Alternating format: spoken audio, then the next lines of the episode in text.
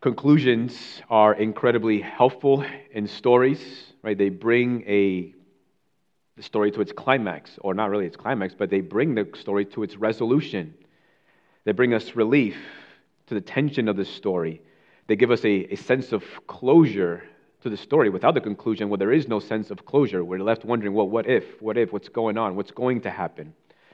In the scriptures, we have examples of good conclusions. So, for example, in the book of Job, in Job's story, as many of, as many of you know, right, he lost many things and he suffered greatly. And then towards the end of the book, it tells us that he was blessed more with more than what he had originally in the very beginning. That's a good conclusion, especially to a painful story. And then we have an example in the scriptures of, of a not so good conclusion to a story. So, for example, in Acts chapter 28, this is after Paul was arrested because of the angry and the envy of the Jews.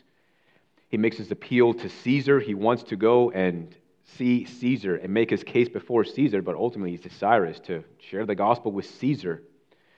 And then towards the end of the book, what you have is his travels.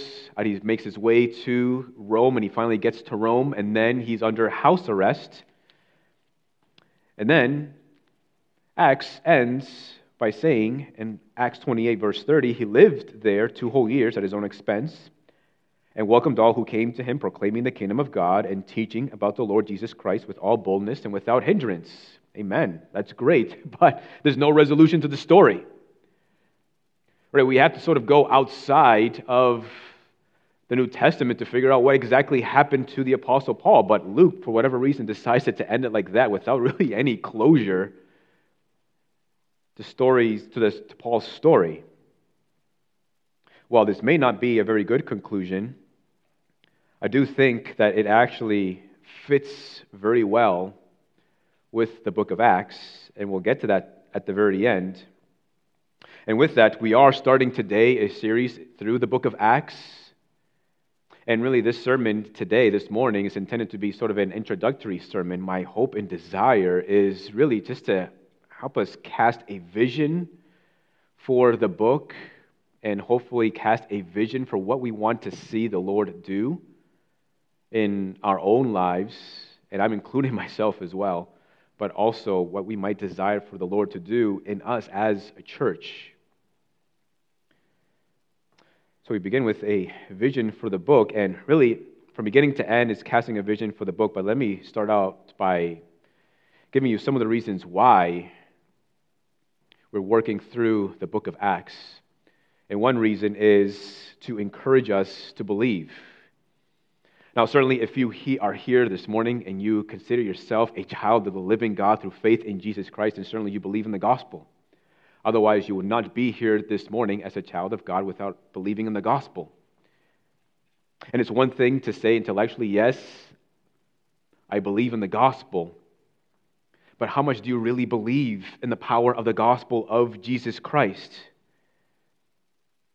And throughout history, there's been great awakenings where people are coming to a, realization of the gospel and the reality of God and Christ and coming judgment. There have been revivals where people, there's an influx of people who are rushing to get into the kingdom of heaven through faith in Jesus Christ. Some of you may be familiar with incredible ministries in the past where people have believed in the gospel. Like one, for example, is the ministry of Charles Spurgeon, who's under his ministry, thousands upon thousands of people came to a saving knowledge of Jesus Christ. And we might consider all those events and all those individuals as sort of exceptions, or might consider those details or those events in history as like, well, those are special times. Those are special occasions. Those are especially gifted individuals in the gospel of Jesus Christ. And there is certainly a degree of truth to that. But what you see, what, what I want to sort of fight against is to see these things as special occasions and to think to ourselves, well, the Lord is just works differently today and that if we're not seeing salvation today, it's just, well, it's just because the Lord has not made it so. And sort of this area or this place of contentment when I sh- don't think we should be content or just expect that things are the way they are only because God has perhaps foreordained that they be this way. But when, you, when we go through the book of Acts, pay attention to the works of the Spirit of God, because the same Spirit that was alive and well and working and bringing many people to salvation through the gospel of Jesus Christ is the same Spirit who is alive today and resides in the church of the living God. So, really, my desire for us, my desire for my, myself personally, is that the Lord would increase our faith to help us to believe that, yes, man can be saved through the gospel of Jesus Christ, that God can bring people in to hear the gospel and that they actually would believe and be saved and experience the regenerating work of the Spirit of God.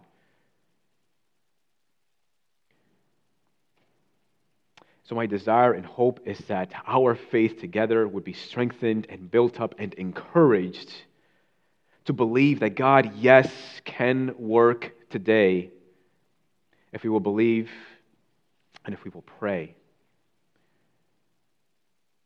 Secondly, the reason we're going through the book of Acts is to encourage us to evangelize and share the gospel of Jesus Christ. Romans 1:16 for I'm not ashamed of the gospel for it is the power of God for salvation to everyone who believes it is the gospel that brings the power of God about to bring people to saving knowledge of Jesus Christ. But the power is not activated until we actually go and share the gospel of Jesus Christ. Now, certainly here at our church, we believe that God predestines people to salvation. We believe that God elects people before the foundation of the world. But we also believe that people will not come to a saving knowledge of Jesus Christ apart from hearing the gospel of Jesus Christ. How those two things work together, I have no idea.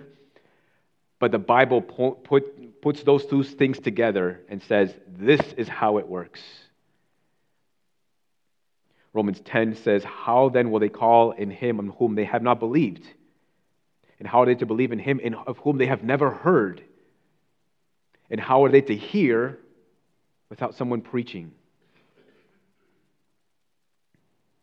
I'm struck by Acts chapter 4 when, after the apostles were arrested and they were threatened by the Jews to stop preaching the name of Jesus Christ, they go to the church and they begin to pray. And they pray, Lord, look upon their threats and grant your servants to continue to speak your word with all boldness. And towards the end, the Lord grants them the request and gives them the boldness. And as you continue to read the book of Acts, they receive that boldness. They have that boldness to continue to share the gospel of Jesus Christ, even though they're often threatened. Have you been threatened lately for preaching the gospel? My guess is probably not.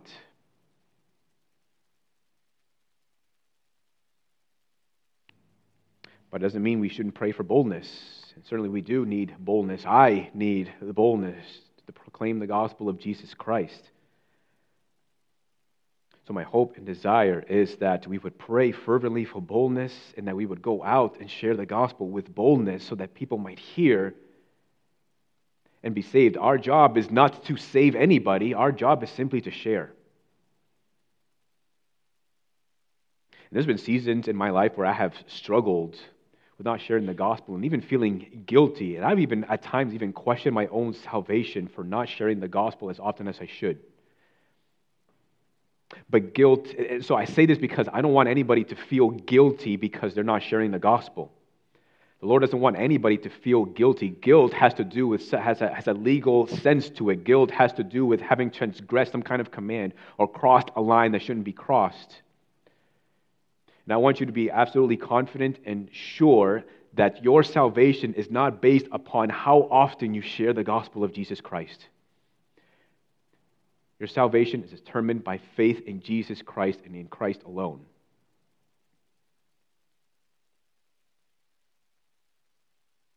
The aim is not to feel any guilt for sharing the gospel of Jesus Christ. But with that being said, my prayer and hope is that as we work through the book of Acts, is that we might be encouraged and enlivened to share the gospel with those who have yet to believe in the name of Jesus Christ.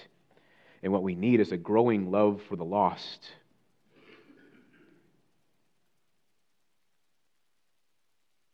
Another reason why we're working through the book of Acts, and I do say this with a sense of pride, and that is that we have within us a desirable community. One of the greatest impediments to gospel salvation is when there is a community of believers that just simply can't get along. Right? Nobody wants to be a part of that kind of community. When you read through the book of Acts and you see Acts chapter 2 and the kind of community that the gospel produced, you see a kind of community, a community that everybody wants to be a part of. And certainly, we're not a perfect community. There's no perfect gospel community in the world. But what we do have is a community where there is love, where there is unity, where there is fellowship, where people want to get together with one another and encourage one another and pray together. And to me, in my mind, that makes me want to share the gospel and invite others in because they can see through our community the gospel alive and well.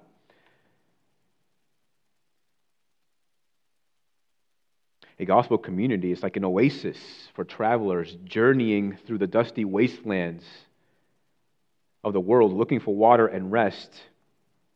Where they kneel at the pool of water to drink, they should not taste the bitterness of grudges or animosity or gossip or unrepented sin or any other thing that the Lord is displeased with. But they should be refreshed as they drink of a water that they have never tasted before, that refreshes and rejuvenates and revives like no other water does or can do, save the water that Jesus offers through his gospel and given freely to anyone who thirsts and would receive. And it's been an encouragement to me the past few years to see our church continue to grow in its fellowship and its community and its love. And so we and let that be a motivation for us to share the gospel because we have something here that is precious that anyone would desire to be a part of. And it's not because of us alone, but because Christ and the gospel produces this.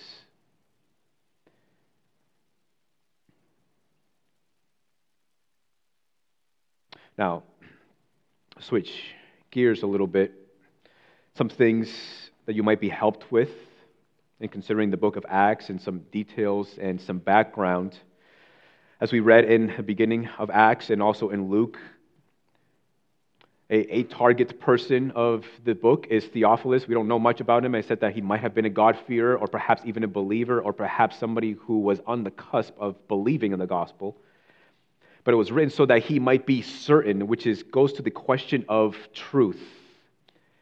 And that's just what this book is intended to do, is to explain to us and teach us and persuade us of what the truth is. And considering Theophilus and his having certainty regarding the things that he had been taught and perhaps have heard, he certainly would have heard a lot of things, especially many people around that time would have heard a lot of things about those Christians. And probably, most likely, a lot of negative things. Oh, there's the Apostle Paul again getting arrested. Oh, there's the Apostle Peter causing an uproar once again, the third time this week. Oh, there's another apostle getting arrested for the fifth time. Oh, here are these Christians disrupting everybody, disrupting everybody's livelihood, doing all these things. They're just a bunch of hooligans. Worse, they're probably just a bunch of criminals who cannot keep the peace and maintain the peace and do what is right according to the empire in our society and culture. What the book of Acts and the book of Luke do, what they do is that they show the innocency of the Christian faith. No, they're not just a bunch of criminals. No, they're not sort of doing what they're doing in order to disrupt people's lives. Instead, all they're trying to do is share the gospel. All they're trying to do is get together with one another. All they're trying to do is to worship the God that they worship.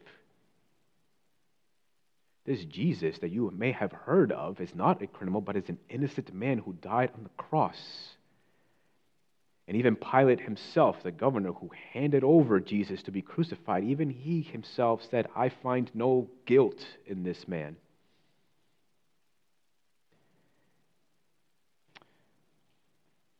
And Acts has found a valuable place in church history.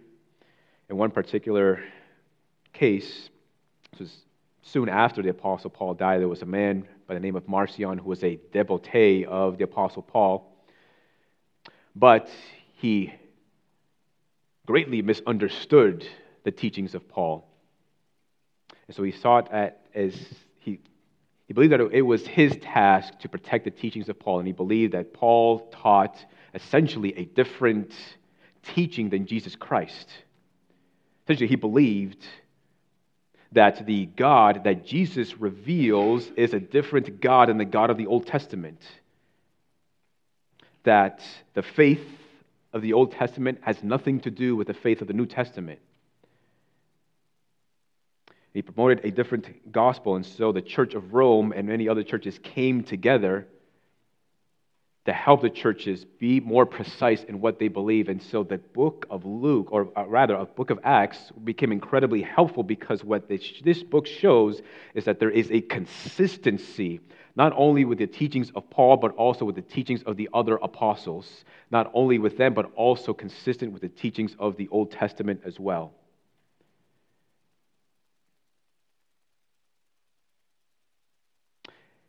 And with the book of Acts, the Acts points to the works of someone.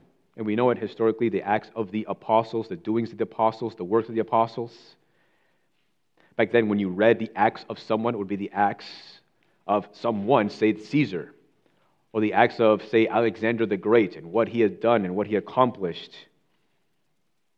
I like how one of the early church preachers, John Chrysostom, had said about how he had titled the book of Acts.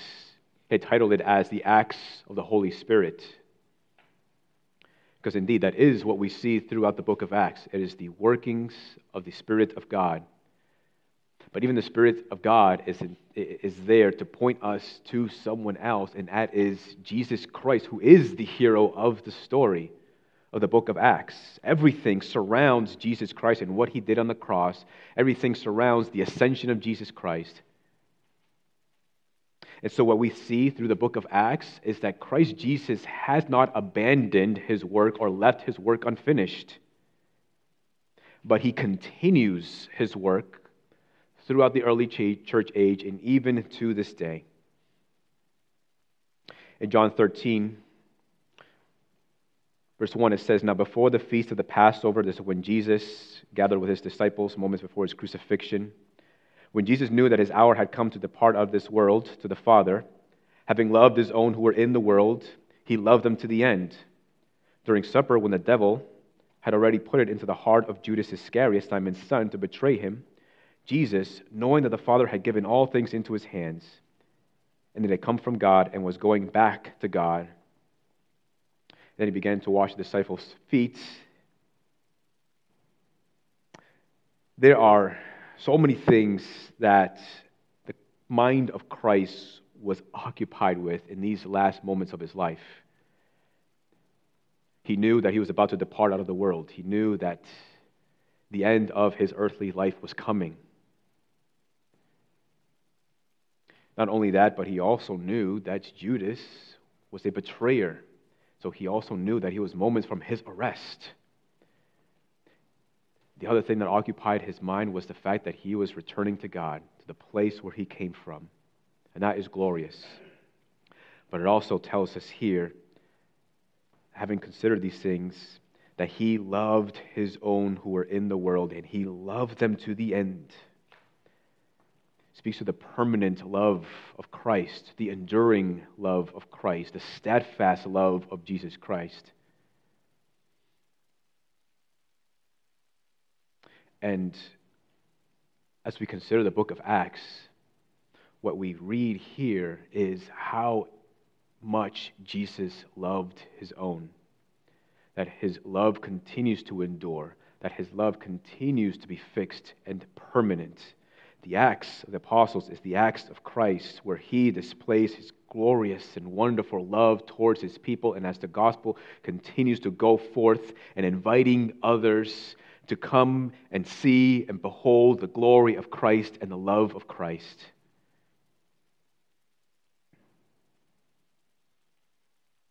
Second, some dominant themes in the book of Acts.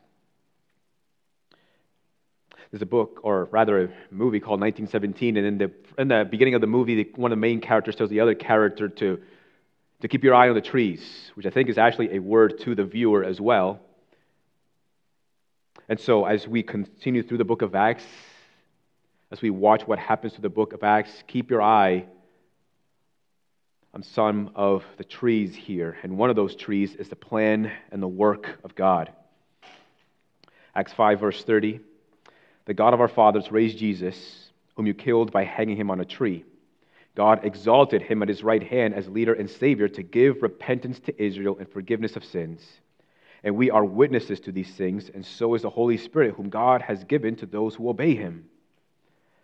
Acts shows us the incredible plan and the work of God. God who raised Jesus from the dead, God who exalted Christ at the right hand, God who gives his Spirit to those who obey him. From beginning to end, what we see is the work of God on display through the life of his church and through his apostles as the gospel continues to be proclaimed. Later on, we'll work through Stephen's sermon in Acts chapter 7, and even Acts, or even Stephen, shows the incredible plan of God from the very beginning down to the crucifixion and ascension of Jesus Christ. Traces the line of salvation from beginning to Jesus Christ, all the incredible plan and work of God. And what we see through the book of Acts is that this isn't a program of human invention, but it is a plan of divine origin and divine orchestration. Yes, we see human beings, namely God's people, serving, fellowshipping with one another, evangelizing. But ultimately, they are human agents used by the hand of God to bring about the salvation of the lost according to the eternal plan of God. This is all the work of God.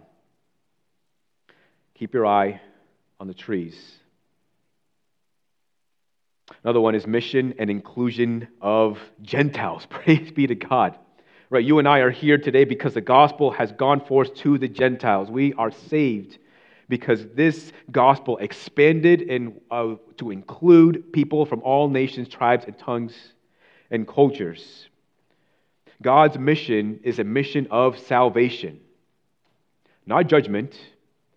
And the judgment is coming later. But God's mission is salvation. For God so loved the world that he gave his only Son so that whoever believes in him should not perish but have everlasting life.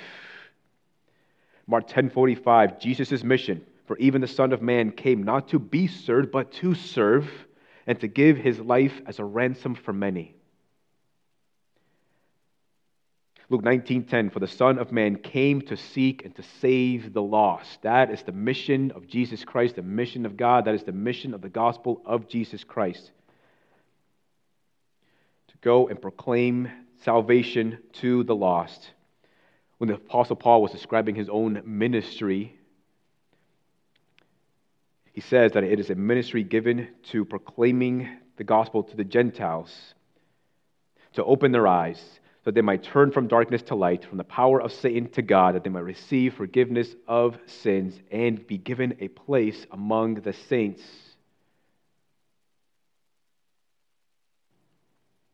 One commentator uh, realizes that there are at least seven descriptions of the Gentiles in the book of Acts. There's ignorance that leads to idolatry, rejecting God's purpose and revelation in history, which you then see in the hostility towards the Jews and the hostility of Pilate in rejecting Jesus.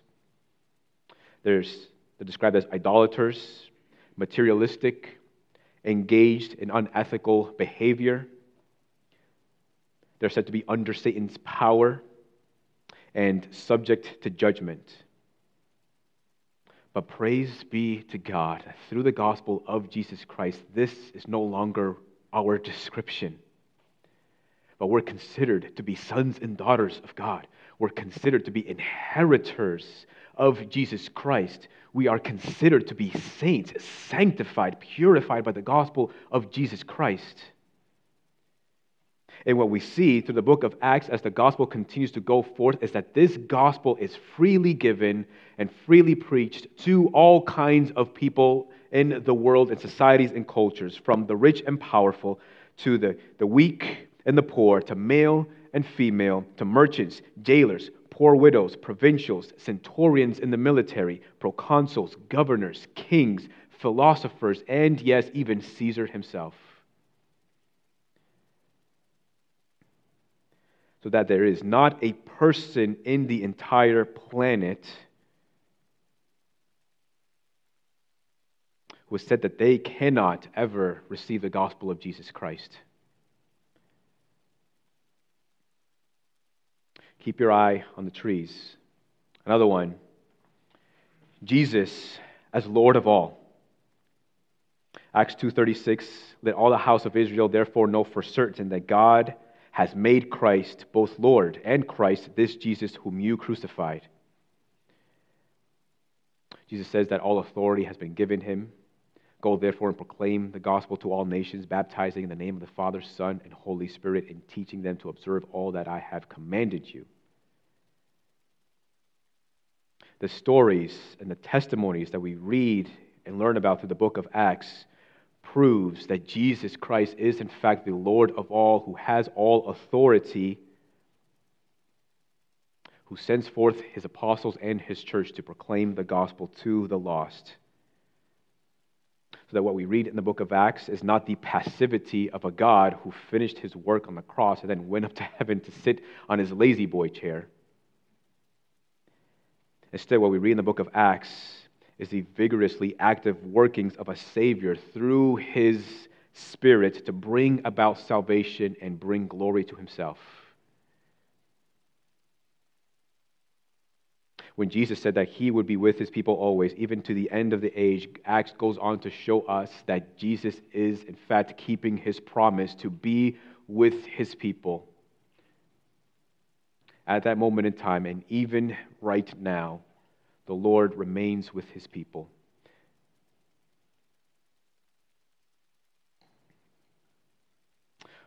Another one to keep your eye on is gospel community. On the heels of Peter's preaching the gospel in Acts chapter 2, what we immediately see is the birth of the first church. And it tells us that this church devoted themselves to the apostles' teaching, the breaking of bread, the fellowship, and the prayers. These are the characteristics that distinguished this gospel community. And this became a community that the world has never seen before. And it is a community, as we read through the book of Acts, we see that it is a community that Christ is with.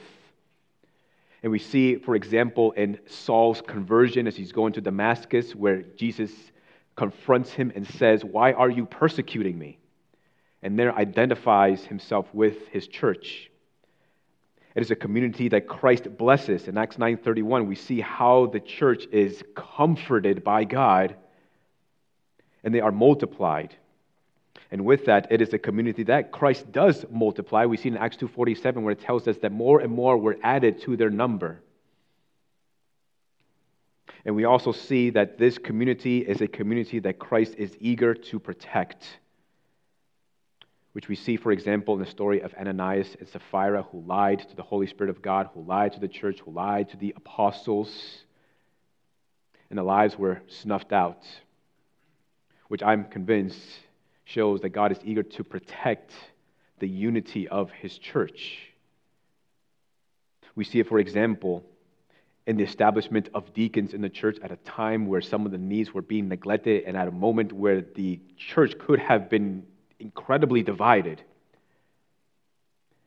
The deacons were established to help protect that unity of the church. We see Christ's eagerness to protect the unity of his church For example, in Paul's charge to the Ephesian elders, when he warns them about fierce and ravenous wolves who seek to, to devour God's people and lead them astray, he exhorts them to protect God's flock based on the fact that Christ Jesus died for his church by giving his own blood. Keep your eye on gospel community as we read through the book of Acts. Another one to keep your eye on is the law. With this community of believers, there's a concern here that we will eventually get to, and that is how do Jews and Gentiles relate to one another? Right, what is to be done?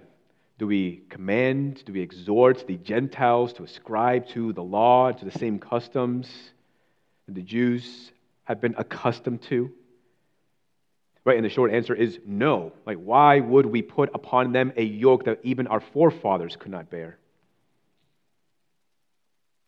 So that, but this becomes an important question in this community, which although also shows the great value of this community as well.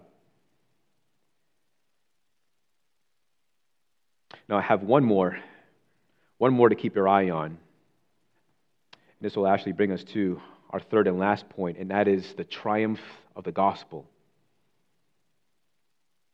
This community that the gospel produces is a distinct community. And there's two dimensions to this, com- this community that makes it distinguishable from every other community you might find in the world. And one is that the gospel produces changed lives, which you see in the lives of this community, which points to the ethics of the book of Acts. As we read through Acts and as we read of this gospel community, what we see is people turning from sins that were once acceptable, people turning away from idolatry, turning away from applauding and approving what the Bible condemns and loving and commending and applauding and living according to those things that God is pleased with, such as chastity, soberness, self control, not looking down on others who are of a lower class than you, not being judgmental to those who are of a higher class than you, giving their lives to serve and honor others instead of looking to be served and to bring honor to one's self, a forsaking of materialism telling the truth, and above all, the worship of the true and living God. They became a distinct people, and it was easy to tell. Because when you have neighbors who know you well and they realize, hey, I didn't see you at the temple this morning to worship our God, what happened? Right, became easily distinguishable or when you would invite a neighbor to your home and they would re- realize that you don't have the same pagan idols that you used to have in your home. And ask, hey, what gives? What happened? Where are they? Right, it became easily distinguishable for this community to live the lives according to the gospel of Jesus Christ. It was a drastically different lifestyle that was noticeable to everyone else. For them, becoming a Christian was costly. The losing, perhaps, of a social capital, the honor and respect of your peers. For some, it meant a loss of income because now you're not offering all these meats that have been sacrificed to idols, or you're no longer producing these idols as a means of income to sell to others.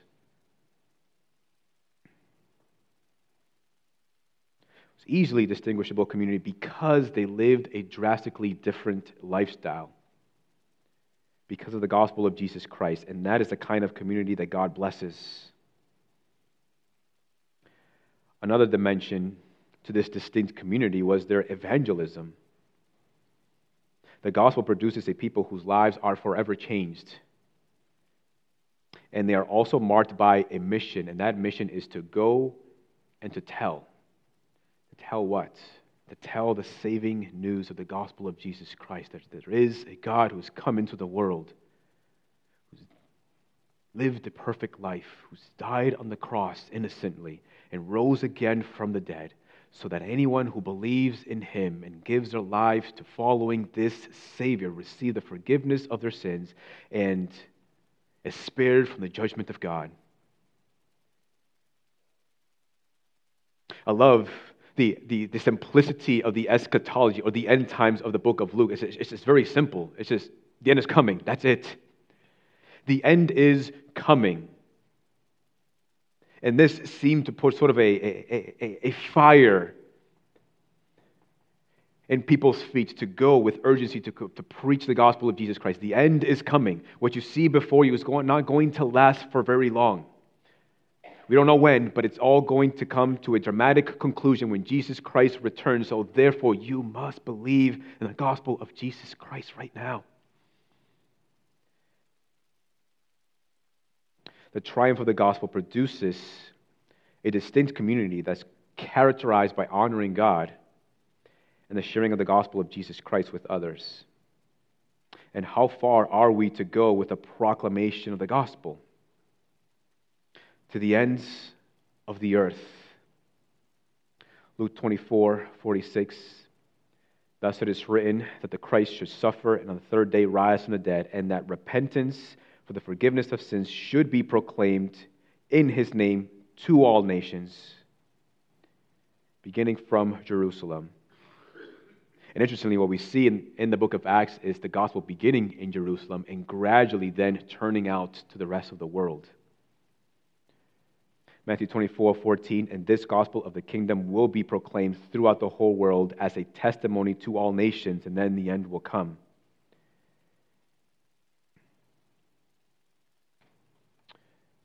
And what empowers God's people to proclaim the gospel? It's none other than the Holy Spirit of God the same spirit in them and the apostles in this early church. It's the same, uh, the same spirit that is alive and well in our church and is alive and well in you and I. The question is do you believe that God can work through you to share the gospel with others? The Apostle Paul, I don't share this as a point of comparison. No one in their right mind should compare themselves to the Apostle Paul. But the Apostle Paul, within a span of 10 years, maybe a little over, a little more than 10 years, was able to establish churches in four provinces in the Roman Empire in Asia, Galatia, Macedonia, Achaia. And what's what's startling to me is that Apostle Paul didn't have like this evangelism program that he worked through. Not to say that there's no any no value in evangelism programs. There's a lot of evangelism programs out there. A lot of them. Some of them are fine, some of them are good, some of them I don't think are very good at all. The Apostle Paul had no evangelism program. He had no denomination to throw all this money at him and say, hey, go and preach the gospel. In fact, he says himself that he worked with his own hands to provide for himself.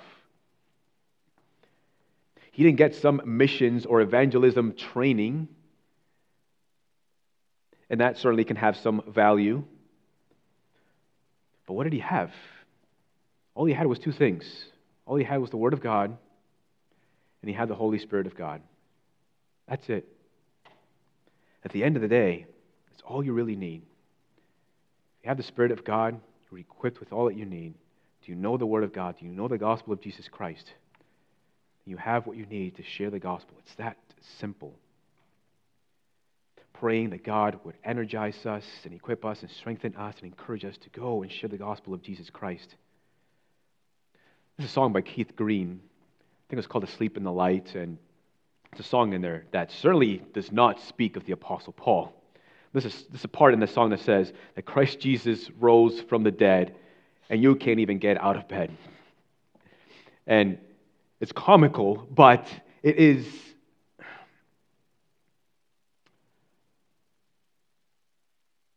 all I have to say is that let us be energized to share the gospel of Jesus Christ. And yes, there are some days when it's tough. Yes, we have no idea what the year looks like. You may have some tough seasons where it might be difficult to get out of bed. But let our lives generally be characterized by this energy to go and proclaim the gospel of Jesus Christ. And you don't have to manufacture that energy within yourself.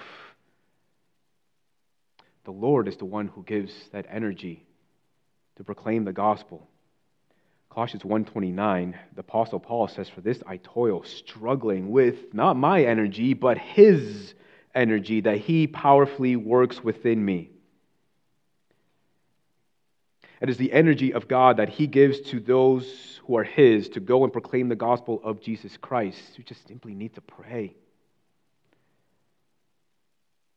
Pray and pray and pray that God would give us the energy the desire, the zeal to proclaim the gospel of Jesus Christ and to encourage us in our faith to believe that, yes, God can save. And you might be here this morning and you might think that it is absolutely impossible to believe that a loved one, a dear friend that you've been praying for a long time, or your neighbor or a coworker, somebody that you think is just so hard to the gospel, for that person to come to believe in the gospel of Jesus Christ but as we go through the book of Acts, my hope and desire, my prayer for you is that you might believe that those individuals that you have been praying for for a long time, that those individuals that you have been sharing the gospel with for a long time, that those individuals in your life, in around your circles, who you believe is almost impossible for them to come to saving knowledge of Jesus Christ, that you would believe that God is able to do it. Because we believe in a powerful God because we believe in a God who still is alive today and is alive through his church and is today saving people through Jesus Christ. And I'm not saying that it is everyone's task to go into literally all the world to proclaim the gospel. But as a church, it is our mission to do what we can to spread the gospel of Jesus Christ. And some of that might be going. Some of that might be sending, some of that might be giving, so that those who have yet to hear the name of Jesus may hear the name of Jesus. So that those who have yet to have a Bible translated into their own language, they might have access to the Bible so that they can, they can read the gospel in their own language. And that we also might be faithful in our own circles wherever God has called us to share the gospel of Jesus Christ.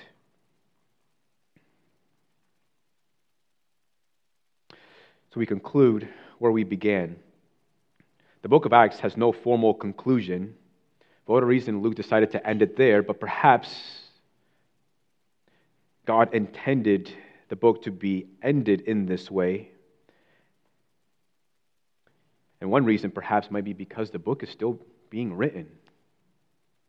Yes, the Acts of the Apostles died with the last apostle, but the Acts of the Holy Spirit have not ceased the acts of Christ have not ceased.